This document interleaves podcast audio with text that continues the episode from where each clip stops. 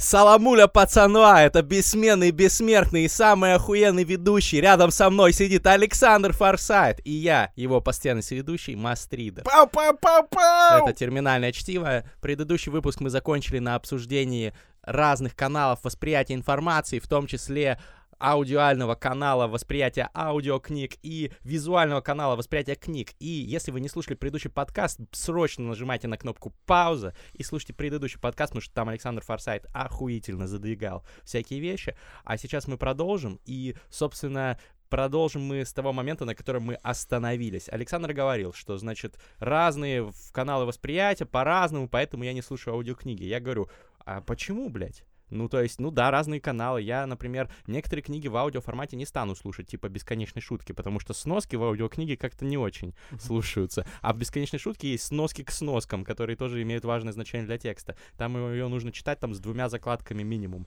На сносках закладку одну и одну на основном тексте. Но вот, например, недавно я послушал «Автостопом по галактике», который Стивен Фрай в оригинале своим голосом зачитывал в сторителе. Охренительная книга, и его голос только лучше сделал восприятие текста. Я прям кайфовал, он всех персонажей по-разному еще озвучивал. Очень-очень часто такие вот, э, э так, так вот, я не аудиал, я скорее визуал, но такие вот ужимки всякие, уловки чтеца позволяют воспринимать текст более богато в, в нескольких измерениях, etc., etc.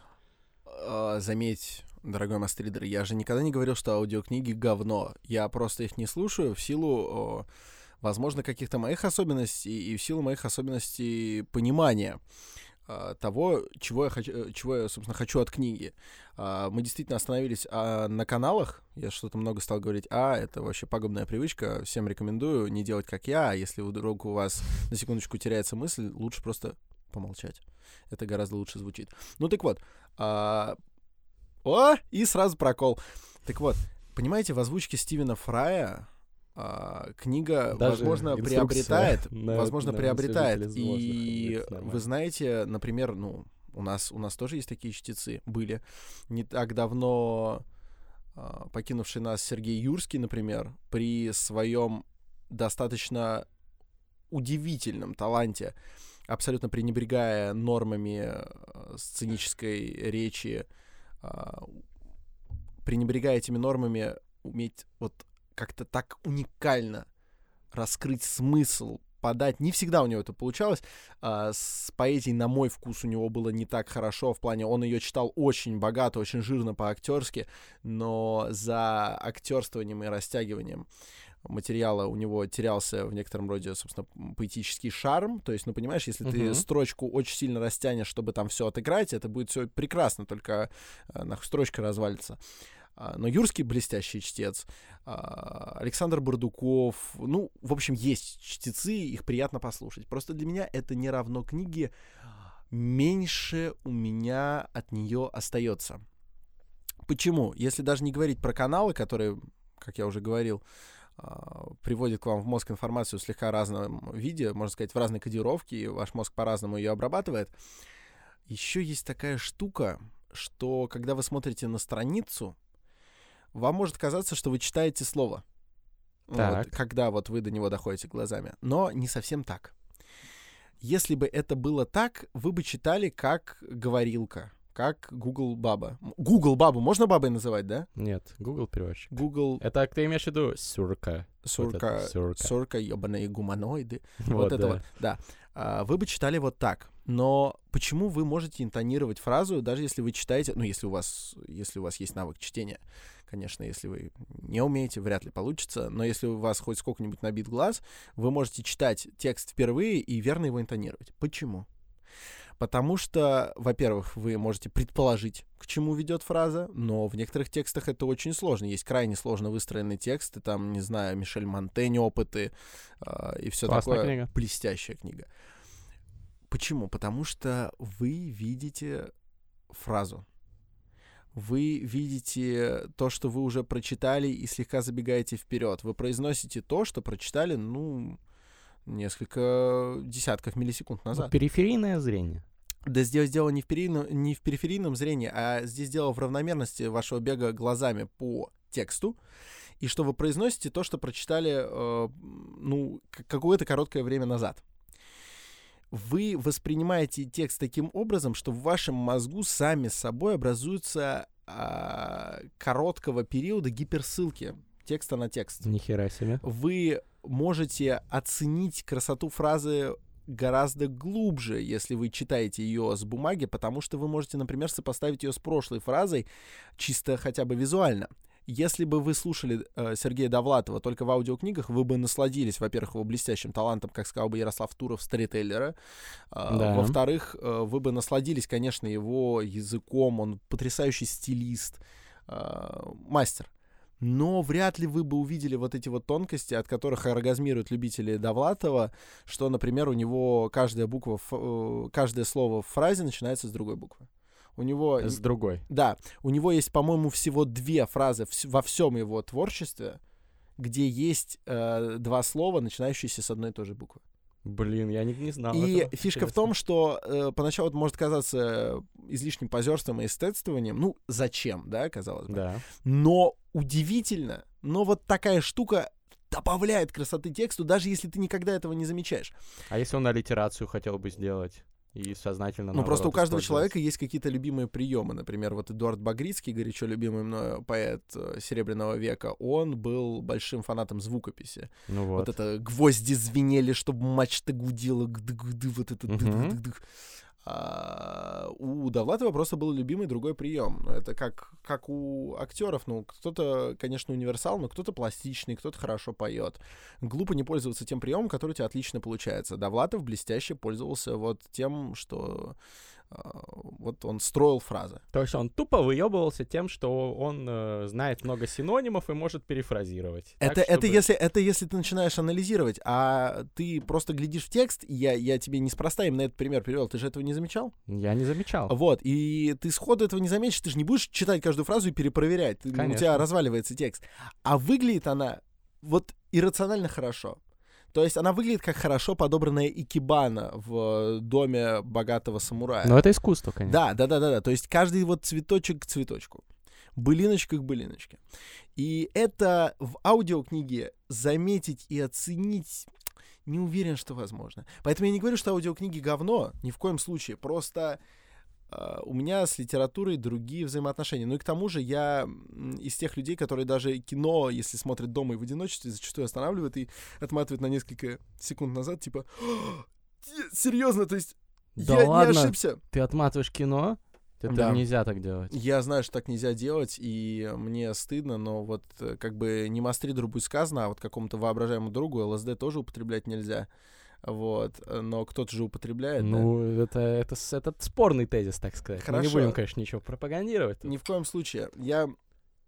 Ну, я подозреваю, что в рамках своей картины мира я ответил, почему я не слушаю аудиокниги.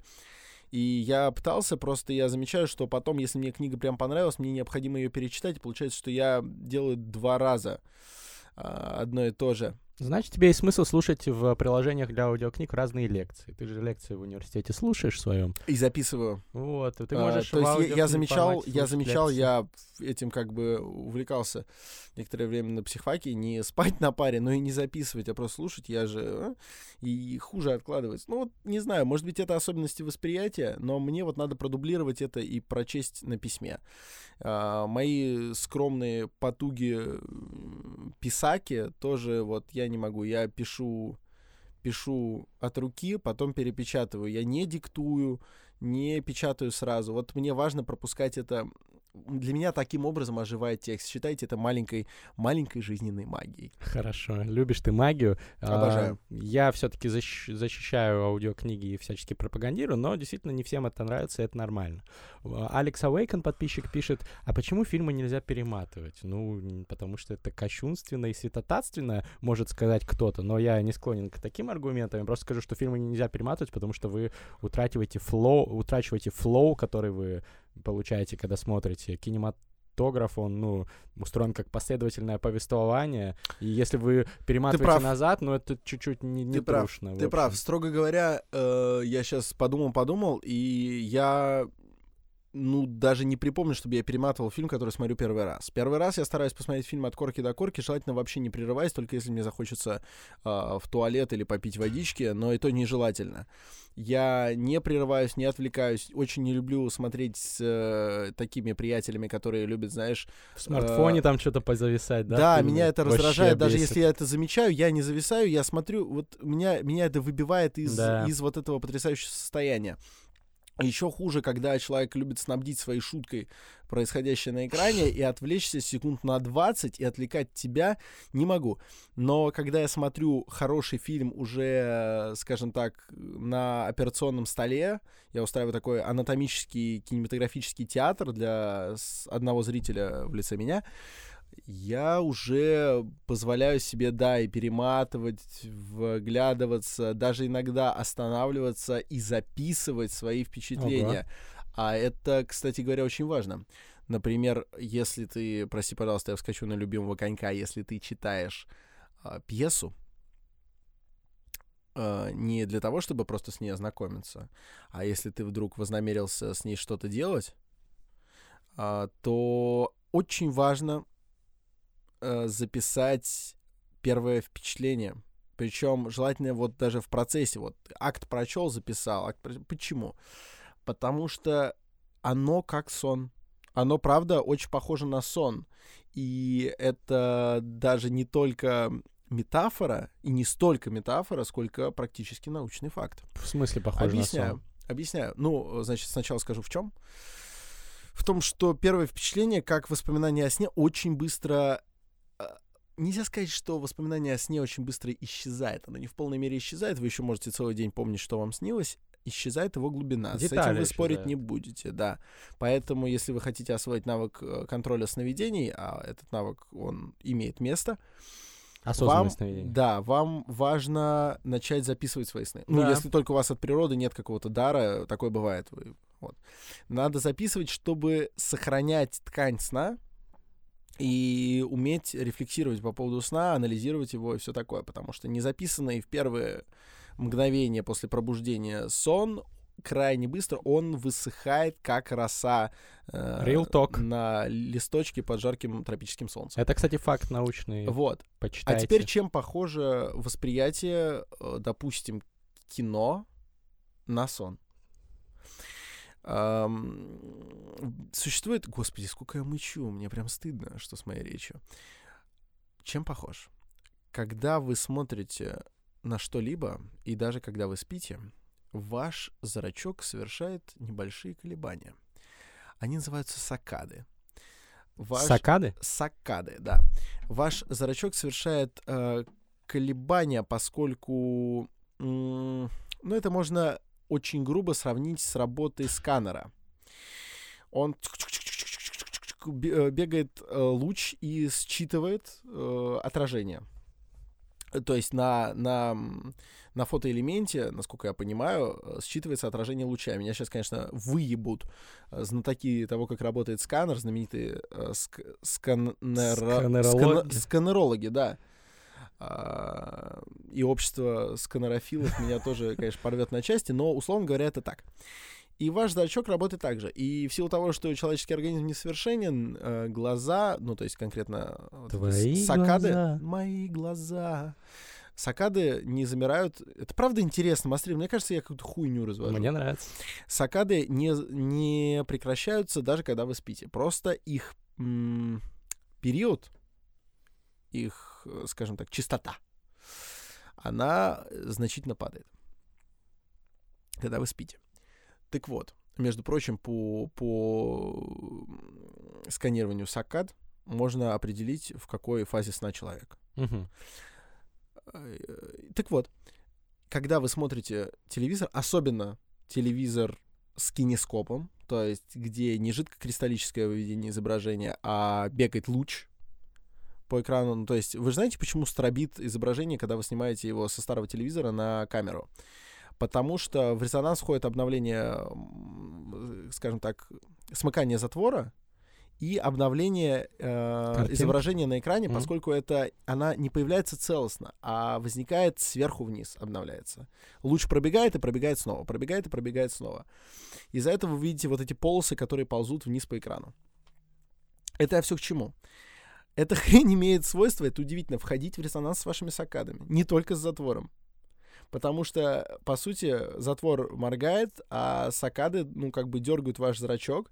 И как только он входит в резонанс э, с телевизионным изображением, сейчас это в меньшей степени, но все равно так же работает, э, у вас падает их частота. Интересно. По, по сути, сами того не понимая, изобретатели кинескопической трубки ввели человечество в транс. Э, без шуток, они э, освоили гипноз гораздо эффективнее, чем э, эриксоновский гипноз. Эрикс- Эриксонский гипноз — это не научная хуйня. Полная хуйня. Нахуй Ебанина. Эриксон. Если вы вдруг захотите научиться гипнозу, единственный ваш вариант, не будем как бы вдаваться, но единственный ваш вариант это найти реально гипнотизера, набиться к нему в ученики, отправиться в горы Китая, там, не знаю, поступить в Шаолинь и все такое. Но если вдруг вам предлагают пройти школу эриксоновского гипноза, просто, ну, типа, можете набрать в рот дерьма и плюнуть. Ну, Подожди, а что, вот гипнотизеры есть, которые действительно работают? А штука в том, что э, это из области уже не экстрасенсорики, но еще не науки. Если... Блин, такого не бывает. Бывает, к подожди. сожалению. Знаешь, это когда это в той области, которая, я думаю, что в ближайшие лет 10-15 будет э, изучена. Ну, если это есть, значит, это научно. Это, это имеет место. Нет, смотри, научный факт. Если это Научный работает. факт это нечто подтвержденное Эксперименты либо были? эмпирически, э, ну то есть экспериментально, либо математически. Ну. Математика здесь отпадает, соответственно, эксперименты. Таки да, эксперименты имели место, и это тоже можно найти, когда другой человек э, посредством воздействия какого-то ввергает человека вот в состояние некоторого а, Транс? измененного, ну это я не буду такими вот словами кидаться, вот это уж точно не научно, но он входит в состояние э, измененного даже не Сознания? сознания, а вот восприятия. У него меняется восприятие. Без веществ. Да, без веществ. Это строго как бы оговаривается. Вот, я, я все, мы отклонились в сторону гипноза. Короче, главное, что не эриксоновский гипноз. Так вот, а вот эти вот э, телевизоры с кинескопическими трубками, они действительно, входя в резонанс с сакадами глаза, э, вводят вас в состояние, в котором ваши биоритмы, ваш, э, там, не знаю, обмен веществ начинает замедляться. То есть э, это сильно влияло, сильно влияло на э, возникновение проблемы ожирения. Действительно, это не В только смысле? это не только то, что люди любили пожрать перед телеком, но и то, что действительно организм после где-то, по-моему, по-моему, я не уверен, почитайте ученого немецкого Райнера Пацлофа, у него есть мон- монументальные труды на этот счет, вы обманываете свой организм. Когда вы жуете жевательную резинку, ваш организм думает, что вы похавали и выделяет желудочный сок. Так. Но еда не поступает, и он начинает, условно говоря, переваривать сам себя. Вот почему не- нельзя жевать жевательную резинку натощак. Это понятно. У вас Ну, это заболит еще в живот. детстве У вас заболит да. живот. Это правда работает именно так. Когда вы смотрите старый пузатый телевизор э, некоторое время, ваш организм начинает думать, что вы спите и замедляет процессы, потому что нехера тратить энергию. А в- на плазму это не распространяется. На, пла- на плазму это распространяется в меньшей степени тупо из-за механизма выведения изображения. Да, то есть плазму вы можете безвредно смотреть дольше. А если я на ютубчике что-нибудь смотрю? Ну, зависит от твоего экрана. Это не, не так Full важен источник. HD. Не так важен твой источник, как э, твой экран. Так вот, я все это к чему веду. Э, поэтому, поэтому, если в какой-то мере сравнимо, сравним просмотр кино со сном, э, действительно важно записать ощущение, потому что у вас, когда вы в состоянии похожем на сон, восприятие это меняется тоже, как и все прочее в организме, и вам могут прийти такие мысли по, как сказала бы опять же Ася Казанцева, э, непривычным нейронным дорожкам, а, которые не пришли бы к вам, будь вы в другом состоянии. Надо их записывать, Ну, это очень пропадут. шаткая аналогия, на мой взгляд. Если вот эти вот эм, э, цикады движутся у тебя... Да-да-да, цикады. вот, Я гла- не умею изображать звук цикад. в глазу.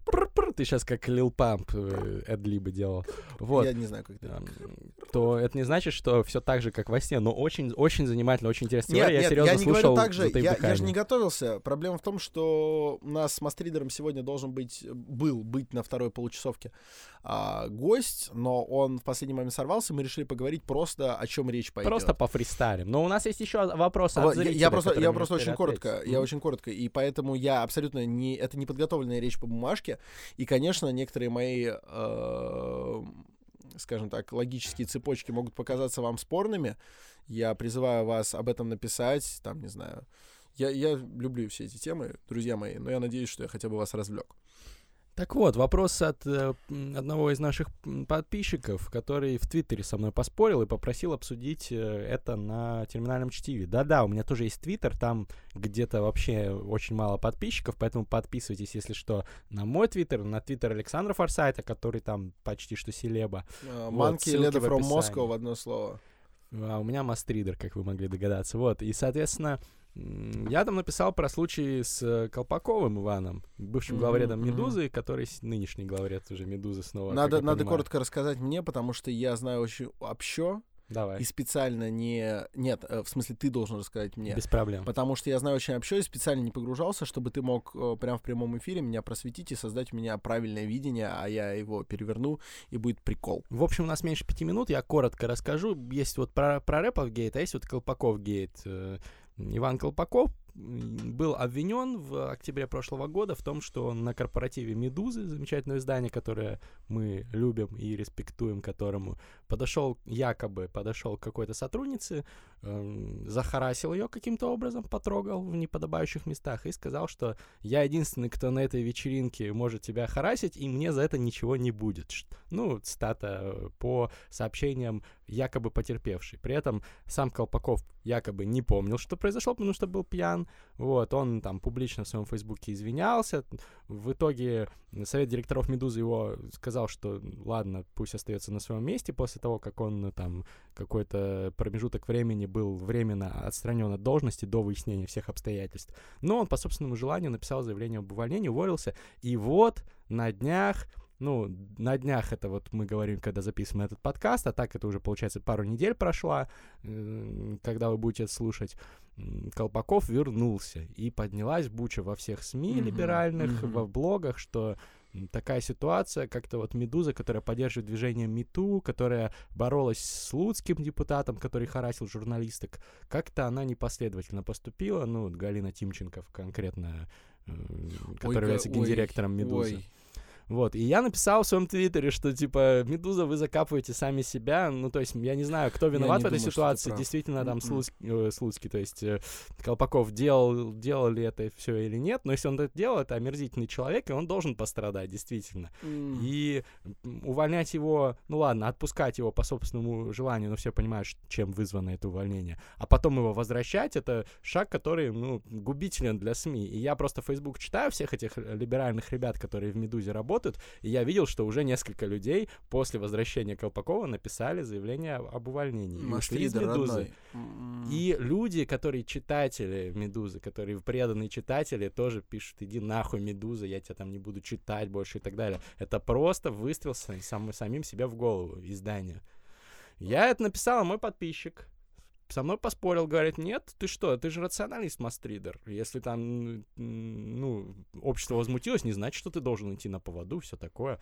А я вот считаю, что, ну, в 2019 году мир очень сильно изменился, и любой бизнес, тем более СМИ, очень сильно должен идти действительно на поводу общества. Он должен э, учитывать его потребности и эм, тот месседж, который бизнес посылает обществу, даже если это не Медуза, а какой-нибудь там производитель, не знаю, какой-нибудь хрени там бытовой, все равно ты, если облажался, ты любой ценой должен сделать так, чтобы загладить свою вину, а не усугублять э, свою ну, репутационные издержки перед позволишь- аудиторией. Давай. Позволишь, э, я не хотел бы выступить в роли надувного антагониста, которому лишь бы поспорить, но я здесь, ну, правда, не согласен. Это не потому, что я матерый харасер, э, коим я, наверное, являюсь, но, ну, что делать. Э, но я хотя бы не Колпаков, да, я не возглавляю СМИ. Я не хочу оценивать его поступок, поскольку, на мой взгляд, из того, что ты сказал, вообще не до конца ясно, был ли он. Не до конца место. ясно, да. А, я не буду говорить о таких банальных вещах, как там, не знаю, презумпция невиновности, что надо было разбираться, и либо это должно было быть доказано, либо это можно оставить с равной долей вероятности как на совести Колпакова, так и на совести журналистки, которая могла обвинить его из-за каких-то личных, личных причин. Понимаете, это сейчас самый простой способ угробить чью-то репутацию. С этим ты спорить не будешь, я уверен. Ну, это факт. Это ну, то факт. же самое было с Кевином Спейси, но ему никто не дал презумпции невиновности. Поймите, понимаешь? пожалуйста, друзья мои, ну, я имею право, я понимаю, что вот сейчас общество так устроено, но я как раз на той позиции, что я имею право быть а, ну, возмущенным вот этим вот поворотом, который совершило общество. И это не значит, что я пытаюсь оправдывать харасеров а, или оправдывать там, не знаю, там, ну, ну вот гандонов, ну, назовем их так. Да. А я просто пытаюсь сказать, что сейчас возник вот реально легчайший способ очернить чью-то репутацию. ну, я и согласен. у этого, у этого механизма, так э, сильно проявляющегося последние годы, должен быть какой-то механизм э, противовеса.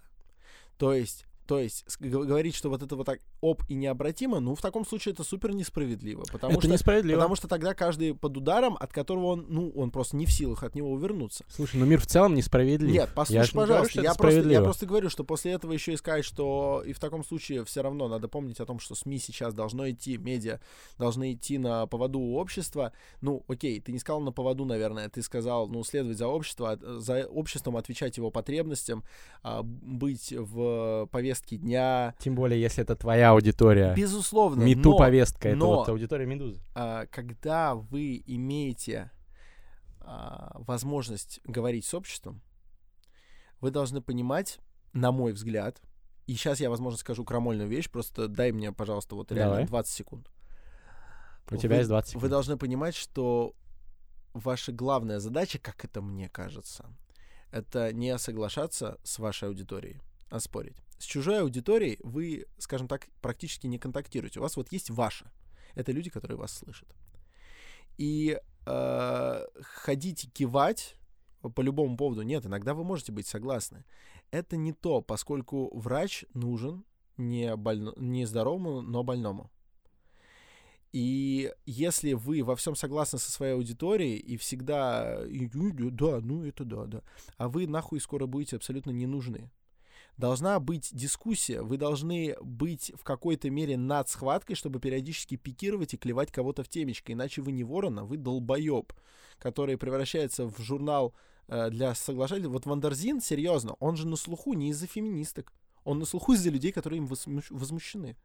Ну, Wonderzine мне нравится, если честно. Окей, без проблем. Я имею в виду, что он шумит за счет того, что он многим не нравится. Ну, это правда, да. И Медуза, если они тоже вот как бы рационально подходят к вопросу, они должны, на мой взгляд, делать именно то, что они сделали. Они такие, вот Колпаков будет, потому что, ну, вот он профессионал, профессионал. Было это, не было, хуй пойми.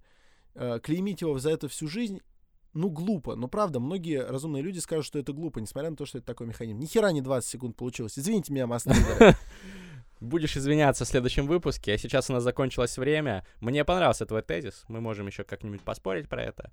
С вами было Терминальное чтиво. Мы, как всегда, обсуждаем всякие интересные вещи.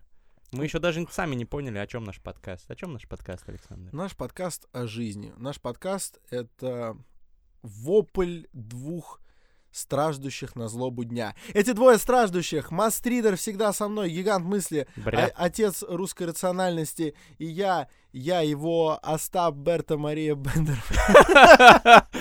Всем пока. Пока. Как бы это сделать? Как бы это сделать? Старый бит играет в моих ушах. Мы сейчас провели подкасты, это просто швах. Для вас два пацана были в студии. Мы вам сейчас все расскажем, это будний день. Е. Последний день. А, кстати, нет. Вроде бы пятница. А, тогда я прав. И если рифмы здесь нет, то и нахер вас. Нахер вас, кто не согласен с тем, что мы хейтеров пидорасим. Пидорасим, кстати, никак не связано с ориентацией. Просто лучше вам мозги прокачать себе. Странная рифма, странный ритм. Рваный ритм, рваный ритм. Рваный ритм, кстати, это рэктайм. Если ты не читал Юрия Роста, то прочитай. Рэктайм, книга в двух частях. Если ты не знал на крутых пацанах, с ними Юрий Рост имел много дел. Он их знал, он их на хую вертел. Yeah. Он читал, он писал. Между прочим, один из лучших стилистов. WhatsApp, Юрий Рост, ты еще жив, приходи. Yeah. К нам в книжный чел, не мути, Юрий не Рост. мути отмазки, приходи к нам ты и приходи и расскажи, какой ты крутой чел. Yeah. Ведь ты книжный чел, я не знаю, зачем я это снова Длинный повторил. Длинный член, Юрий Рост, у тебя длинный член. Я его не видел, но я уверен в тебе. Е, Yeah. Бастридер подхватит меня сейчас. У нас прошел только что час, и мы даже не заметили, как это все произошло. Кстати, каждый наш кейтер все еще лох. Yeah. Почему я сказал кейтер, а не хейтер? Каждый, кто нас кормит, он делает вклад в наше ожирение. Вы Yeah. слышали? Ожирение. Я надел ожерелье.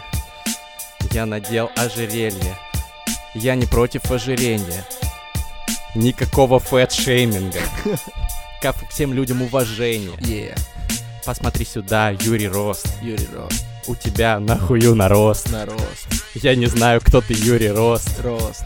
но у тебя нахую нарост. На рост. Ты такой красивый парень, но сегодня ты не слышишь наши с Форсайтом фристайлы, поэтому мы тебя заставим. Включай терминальное чтиво, наушники надеваем все вместе, слушаем нас, как будто мы на стиле врываемся и фугас взрываем нашего фристайла. Каждый день мы покажем вам наш style. Yo, сегодня Александр Форсайт залетел в эту студию немножко грустный, но я ему налил вискаря, и он сегодня будет рубить капусту после сегодняшней записи. Ребята, я не знаю, ну я здесь уже бит закончился, но я продолжаю делать это, потому что мое отчество, вы никогда не узнаете, какое оно. Это тайна, так же, как и моя Yeah. фамилия. Если бы вы меня не пригласили сюда, то я не читал бы на этой студии фристайл. У меня в руке стакан вискаря. Если бит прерывался, то сорян. Мы сейчас чокнемся с мастридером и выпьем за тех, кто не обижается на слово пидоры. Это классическая рифма, обижаться не надо. Если вы обиделись, то вы дегенераты. Можете снова обидеться на меня, но знаете, ребята, это все хуйня. И я не попадаю в бит, потому что я не пытался в него попадать и ни дня. Я не грустил, если вам Астридер так сказал, то он пошутил. Он пошутил. Попадать в бит наука для меня невелика, потому что я вроде крутого пацана, и снова Yeah. бит поменялся у меня в ушах сейчас. Е, е, еще Yeah. час. Я Yeah. готов фристайлить так, у меня виски в руках. Нихуя себе вот это флоу, мой ебаный в рот. Готов высадить все обойму. Готов высадить все обойму, мать вашу. Я завелся, нихуя себе. Меня ждет за дверями студии девушка, скорее всего. Вы знаете, кто она, а я не знаю, потому что я же здесь внутри, а она за дверями. Е, Стивен Вольфрам показал хер свой вам. Е, это Стивен Вольфрам показал он хер свой вам, потому что он пиздатый биохакер, потому что ты просто ебаный вафел. Если Yeah. ты не знаешь, кто такой Стивен Вольфрам, Стивен Вольфрам, хуй мусорам, бре!